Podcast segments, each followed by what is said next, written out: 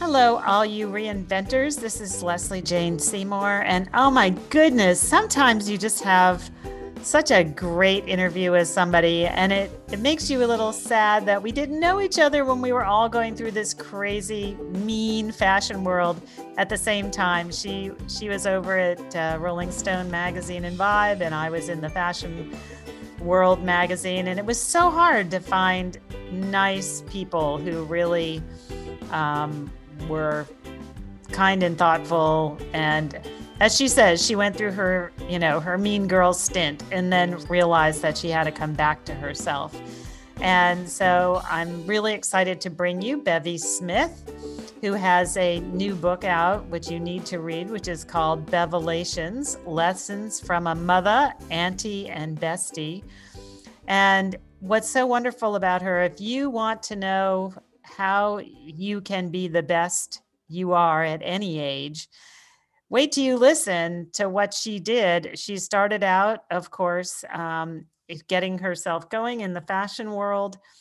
And um, she ended up at Vibe magazine, really bringing in all the big fashion accounts and breaking all the rules because at that point, as she says, um, the fashion world did not believe that Black people bought or wore fashion. I mean, it seems so completely nuts now when you think back about. I mean, it's almost like fashion at that point was created by Black music and everything. Anyway, so she left. Um, she was there having a crazy, wacky life, traveling the world and traveling first class and breaking all the the biggest names in fashion and hanging with them and living the life of Miranda Priestly, as she says, um, and doing her best imitation. and then she realized that um, she had to, well, she had to go over to Rolling Stone in order to get uh, a leg up that the Vibe people had just come to take her for granted, which happens with any job when you're killing it. They don't want you to move. You're doing such a good job. Um, she went over to Rolling Stone and found it was like, ah, like a totally different place. And she had to start all over. She got her little pot of money because she was making more money there and decided she wanted to reinvent herself and change herself completely. And so that's what our discussion is all about is how she went back to finding herself, finding out who she really is. And she has one of those crazy, curious, completely never stop learning minds that we always talk about at Covey Club. It's a particular thing. And if you are like that, um, you will see her say, if you're just sitting there making a lot of money, you you may not be living the life that you could have. And what's really important is that you get to that life you really need to have.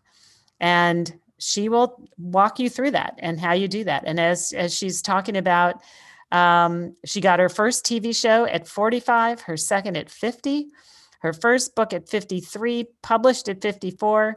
And now her at 54, her new passion is acting. So you're actually going to get to see her um, in roles on TV. Anyway, um, I want her to tell you all about it herself. So here she is. So, hello, Bevy. I'm so glad to have you here. This is so nice. I'm so happy to be here, Leslie. You know, I'm obsessed with the pivot. So yes, great to be in the community of pivoters and soon to be folks who are, are pivoting. So yes, and everybody's going to have to pivot after the pandemic. That is just you're going to be forced into it whether you like it or not somehow. Hopefully, we can help people make it as easy as possible. So, I want to talk a little bit about your childhood, being a shy, nerdy girl who got bullied. I always like to find out how how people became who they are so that people can identify those same kind of things in themselves. Can you talk us briefly about that? Yeah, I mean, you know, I grew up in Harlem, and contrary to popular belief, growing up in Harlem was not uh, a scary um, and uh, a hardship for me. Um, it was home. Um, I, am the youngest of three children. Um, I have an older brother and an older sister and I was very cared and nurtured um, and and spoiled, honestly. Um, and when um, I went to junior high school, it's when things really started changing for me. Um, you know, I believe that, you know, when you're in grade school, elementary school, everyone is your friend. And then the lines begin to get drawn in junior high school. And I guess it's because it's the beginning of puberty and everything, and the hormones are raging. And so when I got to junior high school, all of a sudden I went from having um, lots of friends and being an open, you know, very accessible and very um, outward facing girl to um, being in a, in a school where there were a bunch of mean girls and I had to kind of navigate the waters of that. And my sister and I stuck out like sore thumbs because we had parents that were much older than everyone else's parents. My mom was 38 when I was born, my dad was 41. Of course, now, Leslie, that's a very normal age to have children, but I was born in 1966. So, yeah, they still call 38 years old a geriatric pregnancy. But when my mom had me, they were literally like, this is a geriatric pregnancy. You could die being this old. You know what I mean? So it's a very different space. And so um, all of that kind of informs my childhood, right? Having older parents and um, being very uh, shy and, and, and bookish and things like that. And then I realized that to be a cool girl in my school took you had to dress well. My dad made um, good enough money so that we he was able to buy us nice clothes, and then you had to know how to dance. That my brother is a great dancer, so he taught us all the newest dance moves. Um, you had to be sm- smart because you had to have a quick wit. And if you've ever seen me on TV, you know I've got that. Um, and then you had to be cute. You couldn't, you know, you had to be a cute girl. And you know, I got my little cute little chocolatey brown face, so I was I was good to go on all those cylinders. So I decided to become a cool girl. And um, that was where I lost myself. I lost the core of who I am, Little Brown Bevy. And that's when my life began to change. Um, and that was, I was 12 years old. And that's so interesting. And is, and so you rejected being a cool girl? And because fashion is all about being a cool girl, isn't it? I, mean, I into being a cool girl. I learned how to be a cool girl. I was the nerdy girl, and then I learned to be a cool girl. That's when my life changed. It's when I stopped trying to. Um, I stopped being who I was at my core, which is Little Brown Bevy, which is very kind of uh, quiet and sweet and smart and um, adventurous and curious, and I became kind of a cool girl. So I was like too cool for school kind of attitude versus, you know, being like a bubbly, um, you know, happy, euphoric kid. I became a little more like, oh, that's nice. Oh, that's cool. Whatever. That kind of attitude, which is not. So was was that a good thing for you or a bad thing for you? Well, I don't think it's a good or a bad thing. It was just a different space for me because honestly, um, you know, by cultivating that cool girl effect, as you said, fashion is nothing but a bunch of cool girls. So by the time I got into the fashion business, I knew how to take on these affectations and and um and you know spin gold out of them. You know, so it was a good it was a good training ground for what I would have to do later in life. Um, but it was bad for me from a, a spiritual point of view because I put away the core of who I was, which is who I describe in the book as Little Brown Bevy And I believe that she's the best part of me. So interesting. I would just love to know, since you brought it up before we get into your move to fashion advertising, do you think that's what goes on? I never understood this fashion crowd. I really, you know, I always was because I was a journalist, I was always sort of able to hang on the side of it. But I always wondered was it cultivated and were people happy? Because I saw so many people who were unhappy. Yeah. And, you know, was it just a way to survive? And did, were people aware of that or were they, were they, I mean, some people, as you know, were seriously into it and didn't know who they were at the core, but love to hear your mom, your thought on that. Well, yeah, I mean, I talk about in the book that I, I realized that um, when I was like doing my best Miranda Priestly um, impersonation, you know, being a raging fashionista bitch, um, I realized I, I looked at myself and I was like, but are you happy with yourself? And are people happy to be around you? And while the answer was um, complicated, I have to say, for the most part, it was no. I was not happy with myself, and and for the most part, a lot of people weren't happy being around me because I was a misery, and so I was a miserable person to other people. And um, I think that that goes on a lot in fashion. When you look around, um, especially now that we're seeing so many people being um, displaced, um, so many people losing their their lofty, um, you know, positions and things, and um, so many folks that were once ruled the roost have been brought low, and now they're having to uh, face um, the damage they did in their lives, and that has spilled over into their personal lives. You know, it was they did a lot of mean, heinous things in their professional lives. And then, of course, that spilled over into their personal life because now they can't pick up the phone and have people be willing to help them in, in a myriad of ways.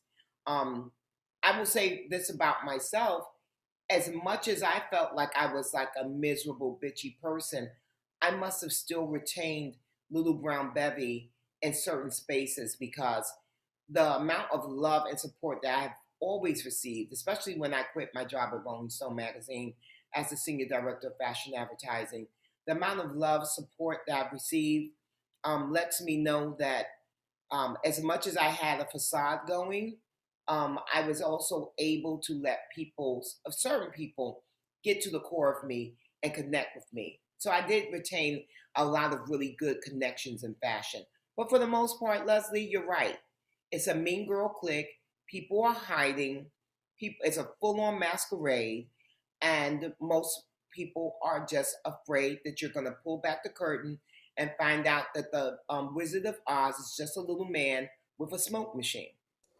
It's interesting because one time Michael Kors told me, he said, fashion is just high school That's and right. which table you're going to sit at all over again. Yeah. And I thought that was like the best, the best example of what it is. I mean, all that anxiety and all that, are you going to be accepted or rejected? It's all about accept. And then I also, also thought it was um, a lot of revenge of the nerds. Of course it was. Oh my God.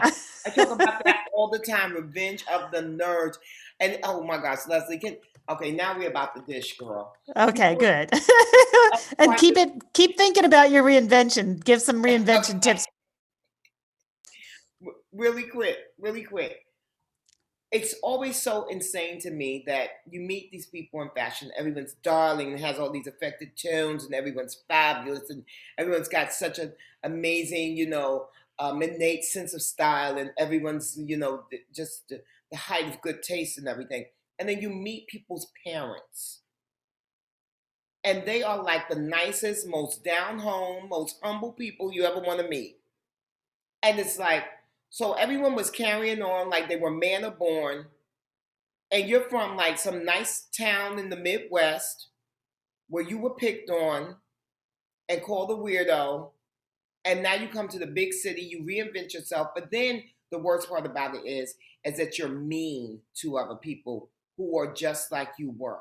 And that's the part that's not cool. And I will say this when I reinvented myself for the first time, when I went to um, high school and I became a bona fide cool girl, I always had a soft spot and I was always very kind to the people that fit into the spaces of other. You know, I never, because I always remembered, oh yeah, girl, you can put on this facade that you're like this cool girl, but you know, really down deep inside, you're a nerdy kid. So you have to be nice to the others because you're really an other. So, so talk a little bit about so you got into fashion advertising and you were traveling the world going crazy like all of us. Yeah. And talk about your shift in direction to come out from in from behind I guess in in behind the camera to in front of the camera, right? There is one transition like that. Yeah. Um, well, you know, when um, I started my career as a fashion advertising executive, um, and well, I started my career as a, a receptionist at a fashion advertising agency. And then from there, um, I worked for a really amazing guy named Jeff McKay who gave me great opportunities. Um, and so um, it was there at his agency where we worked on accounts like Bill Blass, where I actually worked with Mr. Blass, um, uh, Shiseido Cosmetics, you know, different, you know, luxury brands. Uh, it was there that I started really creating um, my career. Like, and I became a fashion um, executive because I was a media director. And so that was great. And then I quit my job around the age of 28, 29. I was dissatisfied and I didn't know what I wanted to do, Leslie. I just knew I didn't want to do that anymore. And so I kind of like drifted around to try to figure I was like, maybe I want to do PR. Um, maybe I want to do events. Um, maybe because I knew I had this outgoing personality, so I knew that, and I knew I was really good with communication. So I was like, I, I think it's something like that. And I knew I also loved the fabulous event. So I was like, maybe it's something like that. So I drifted around. And then I got a call from friends that worked at Vibe Magazine. And they said that they needed someone who really knew um, luxury fashion because it was a job open for someone to do, um, to try and secure high end fashion brands into Vibe Magazine. Now, Vibe um, is a hip hop magazine. Well, what used to be called urban music, which is essentially what is now called black music. Um, so that's um, everything that's R and B and hip hop and things like that, which of course now is pop culture. Anyway, um, these are um, you know a magazine like Vibe didn't have uh, luxury advertising in it because um, systemic racism. I'll just say it what it is. It's systemic racism that assumed that black and brown people would not be interested in um, fabulous clothes. And if they were interested, they certainly could never afford to buy any of it. Right. Okay. So I get there, and it's my job to break really the fashion um, out of Europe. So I go to Paris and Milan six times a year. Um, I go to the shows and I go for sales calls and I fly private. I mean, I fly first class. Private came later. I, I fly first class I stay at the best hotels. I have a huge expense account, and I get all of these fabulous gifts from all of these different fashion brands. And I'm doing it. And I break Gucci and Prada and Dior and Armani and Dolce and Gabbana. I do all these things. And I'm doing this for a community and a culture that has been marginalized. And I go in with um, an idea that I actually cribbed from from the late great Bill Cunningham, I started doing my own street style photos, the way he used to do in the New York Times before it was ever called street style. Um, and I would go to um, big events that Vibe would host, and I would take pictures. And this is before disposable cam. I mean, this is before um, digital cameras, and it's also before camera phones because it's the late '90s, early 2000s. So I would go with a disposable camera, take these pictures of people dressed up in head-to-toe designer garments. I would have them processed, and then I would create a lookbook and I would take that with me to Milan and to Paris. And then I would also take over the great Harlem Renaissance um, photographer James Van Der Zee. I would take his books over, and I would take over Jacob Lawrence books, and I would just like kind of educate them as to why this was a viable audience.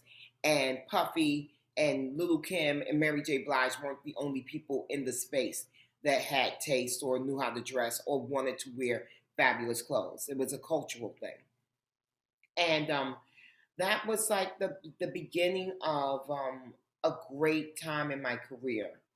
Uh, but then all of a sudden, Leslie, I just started getting restless because I'm a person who doesn't rest on her laurels. So I like a challenge. And so once I broke all these accounts, I was just like, I need something else to do.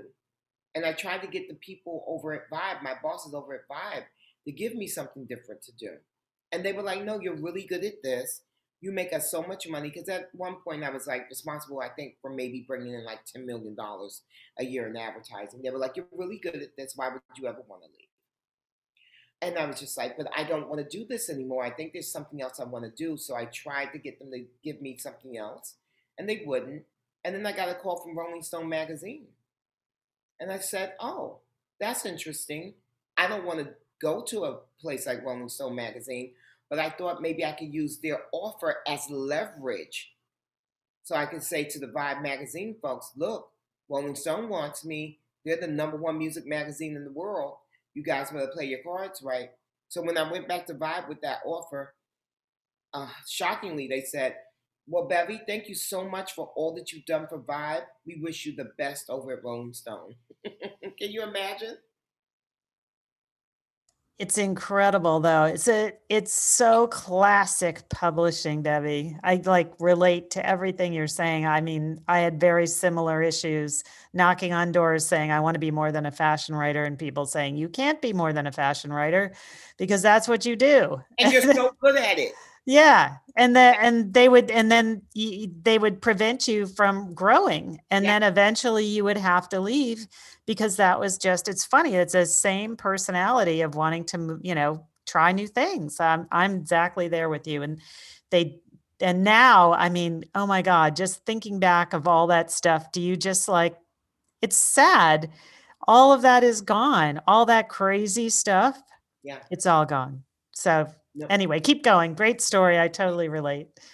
Uh, so I get to Rolling Stone, and it's a total and complete culture shock. Now you have to know that when I started in fashion advertising, um, I did not have any black people around me. At the first job where I had, where I was a receptionist, there was one of a black woman there, and she was the executive assistant to the owner of the owner of the agency. When I go to Jeff McKay, I'm the only black person, and then I hire a black person to be my assistant. Um, but then when I get the vibe, I'm in this beautiful space, you know, like in Black Panther, Wakanda. If that had been around back then, if that reference had been alive, it would have been like Wakanda forever at Vibe Magazine.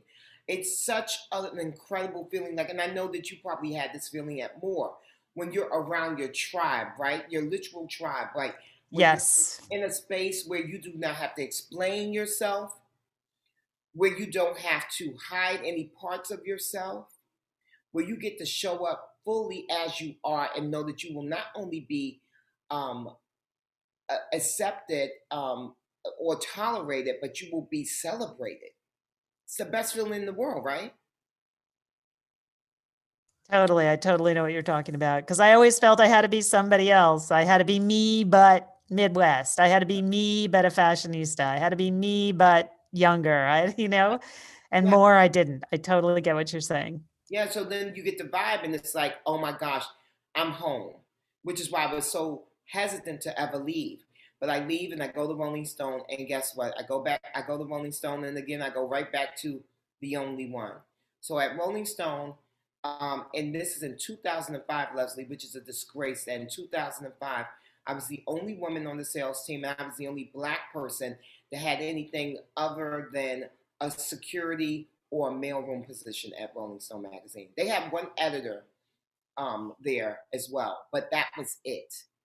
They didn't even have black people as secretaries, reception, like nothing. Like it's insane.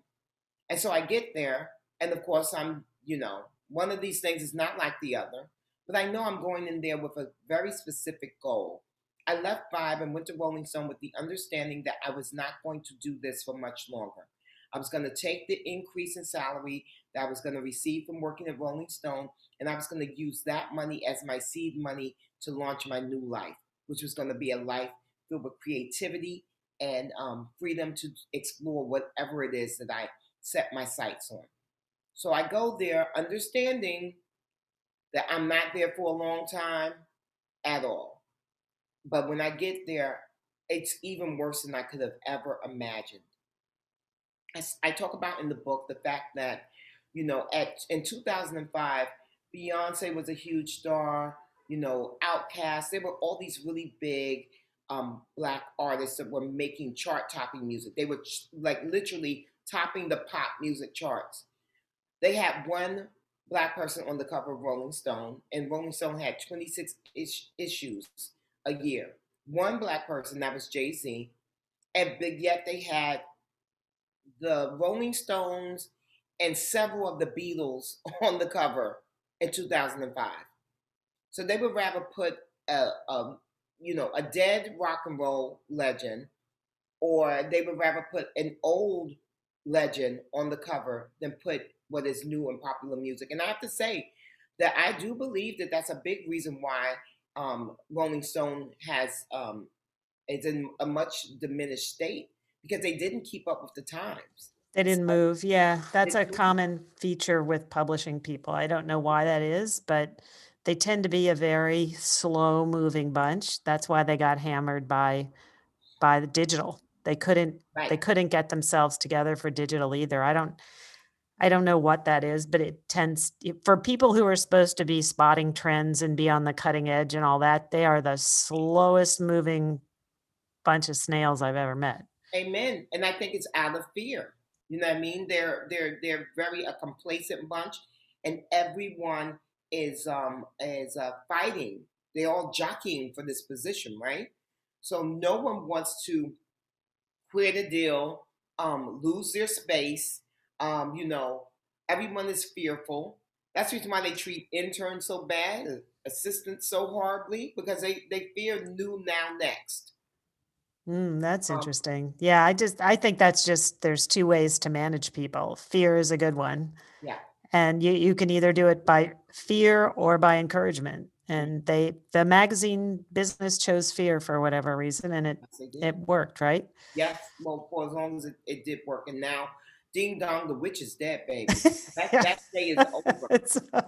So were you were you living the life there? I never thought of Rolling Stone as as spending money like that. I always kind of thought maybe it was because I was thinking of them later on, but I always thought that they they had pulled in the reins on their spending really early. No? oh yeah, no, no, no. They didn't have you didn't have a big expense account at, at Rolling Ah, that's what I thought. but Okay. they paid you well.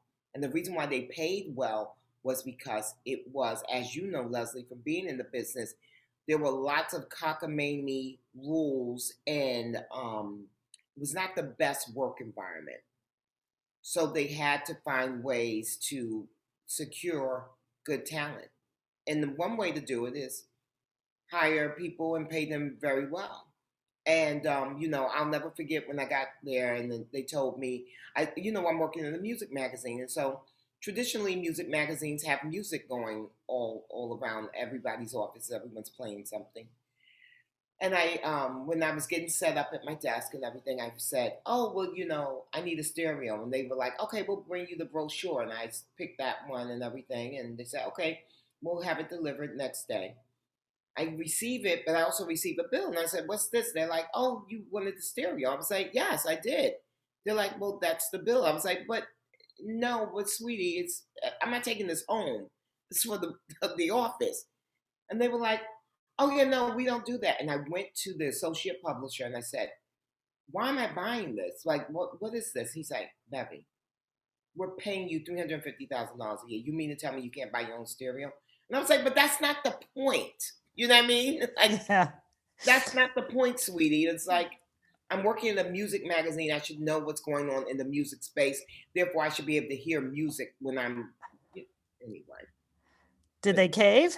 No, they didn't care, but it was literally a twenty-five dollar stereo. But that just let me know that was just Yeah. another indicator, um, Leslie, that I would not be there for long.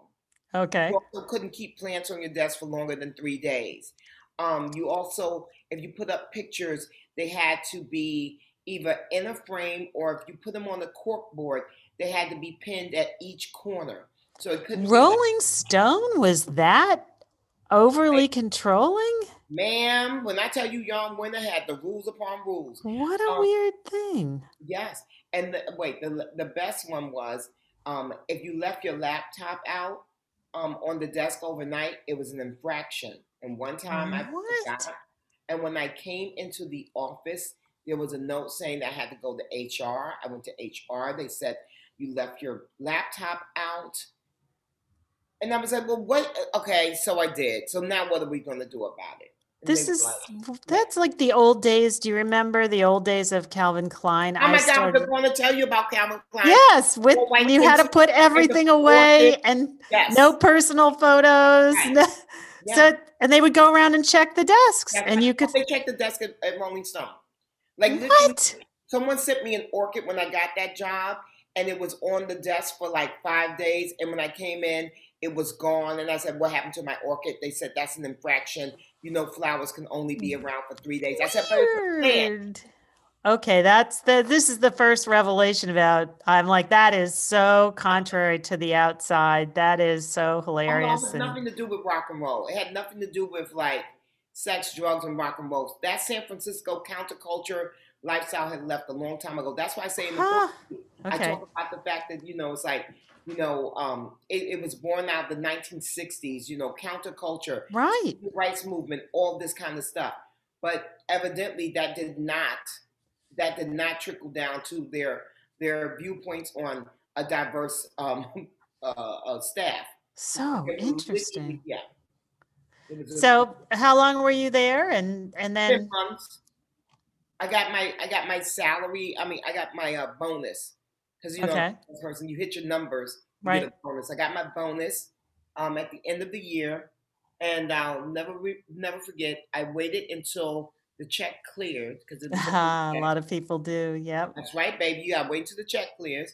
And then um, I marched into my boss's office, who I absolutely loved, and I told him I was resigning. He could not believe it. He said, "What are you resigning for?" I said, "To write, to sing, to dance, to act, to juggle, to be a fire eater, to be a uh, a helicopter, uh, you know, pilot, to do whatever it is that I see fit to do in my life." And he's like, "You're having a midlife crisis," and I said, "I don't think so." He's like, but you are. And he took me to the 21 Club and he explained to me that I was on a fast track to become um, a big publisher. And I said, I think I am too, but I don't want that. So I'm going to get off here. Thanks. And I, and I decided at that moment, well, I didn't decide that moment, but that's the moment when I started my new life. And from there, Lesley, I took a the sepia version of Eat, Pray, Love. I went to. I like that. yeah, I went to South Africa, Zambia, Brazil, and Costa Rica. I was gone for about three months, off and on. I like came back home to like just see my parents and repack a bag and everything, and I just traveled.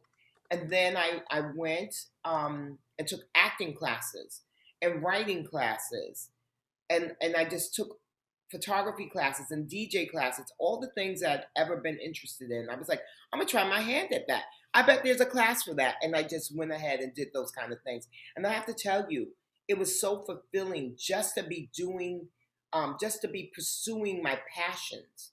I didn't know if I was going to be able to make anything out of them per se, but I just wanted to just try my hand at all these things I'd always been interested in.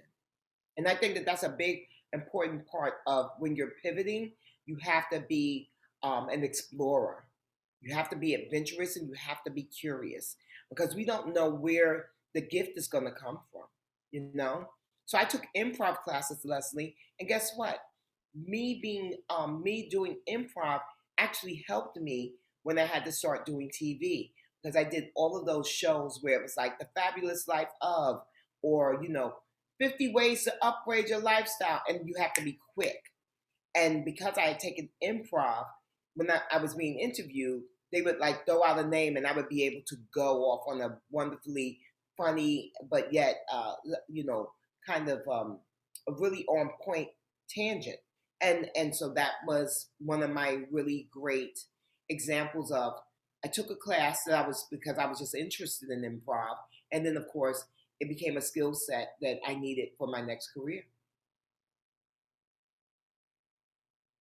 So talk about then moving to the next stage because we're almost we're pulling into the end here because we keep these fairly short only because our it used to be that they said uh, my listeners would say don't go on too long because my commute is over.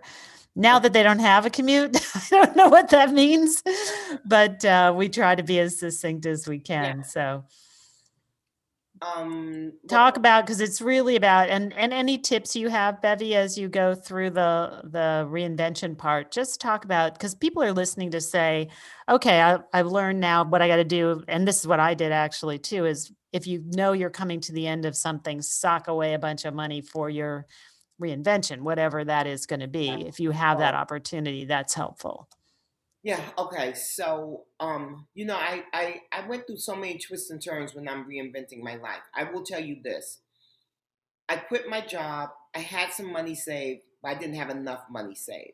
And so, in my book, there's a chapter called "Broke but Blissful," and I talk about um, being so broke that I have to take a can of salmon and stretch it for three meals. I talk about having to go to housing court.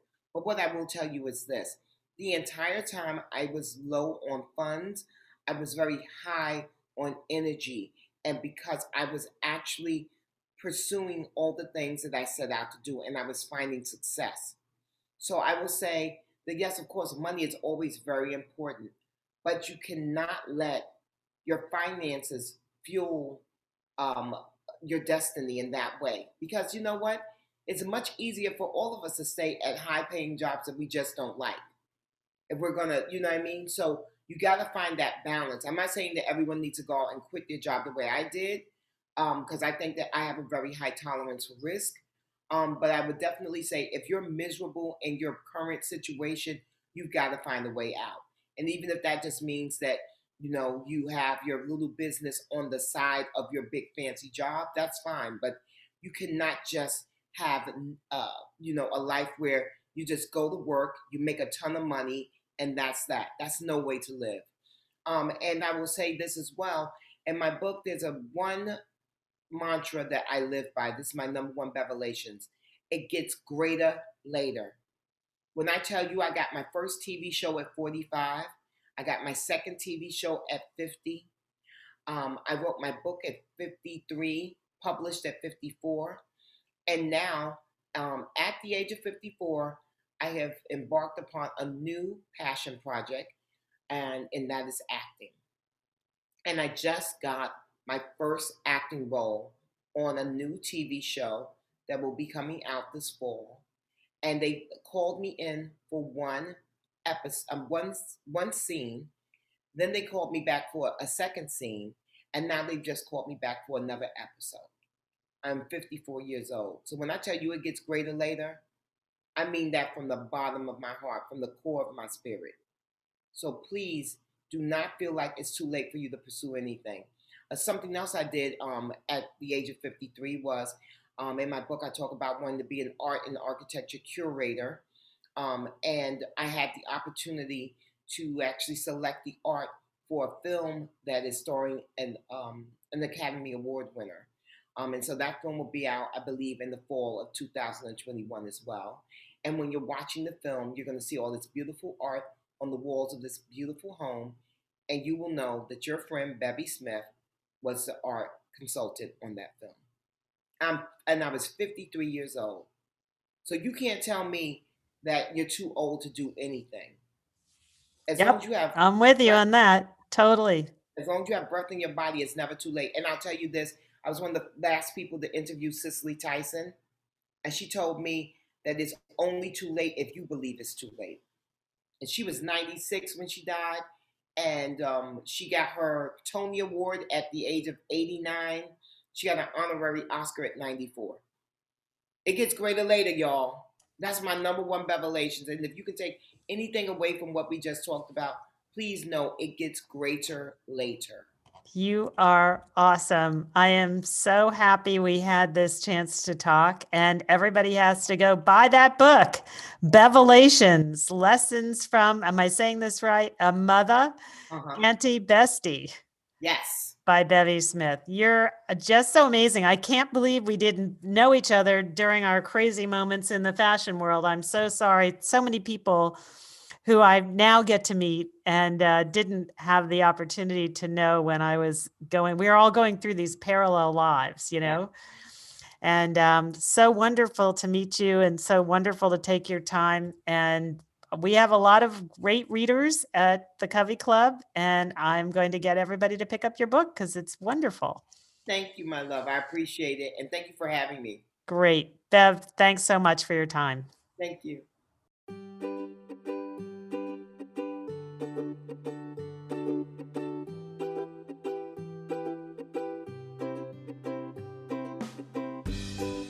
So, thank you everybody for joining us with this great discussion about reinvention. And I hope you enjoyed our talk with Bevy Smith. Wow, she's so impressive. And I, that spirit of constant reinvention is something we all aim for.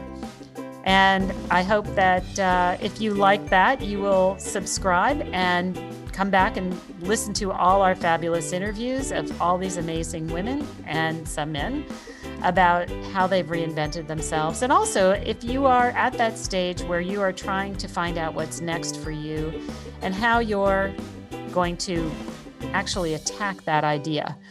Come over to coveyclub.com. We have got learning for you, we have got events for you, we have got all kinds of help and instruction. And it's a joyful crowd of women who want to help each other, and we are all in it for each other, and it definitely happens that way. So come join us, and I hope that you will see us again here at Reinvent Yourself.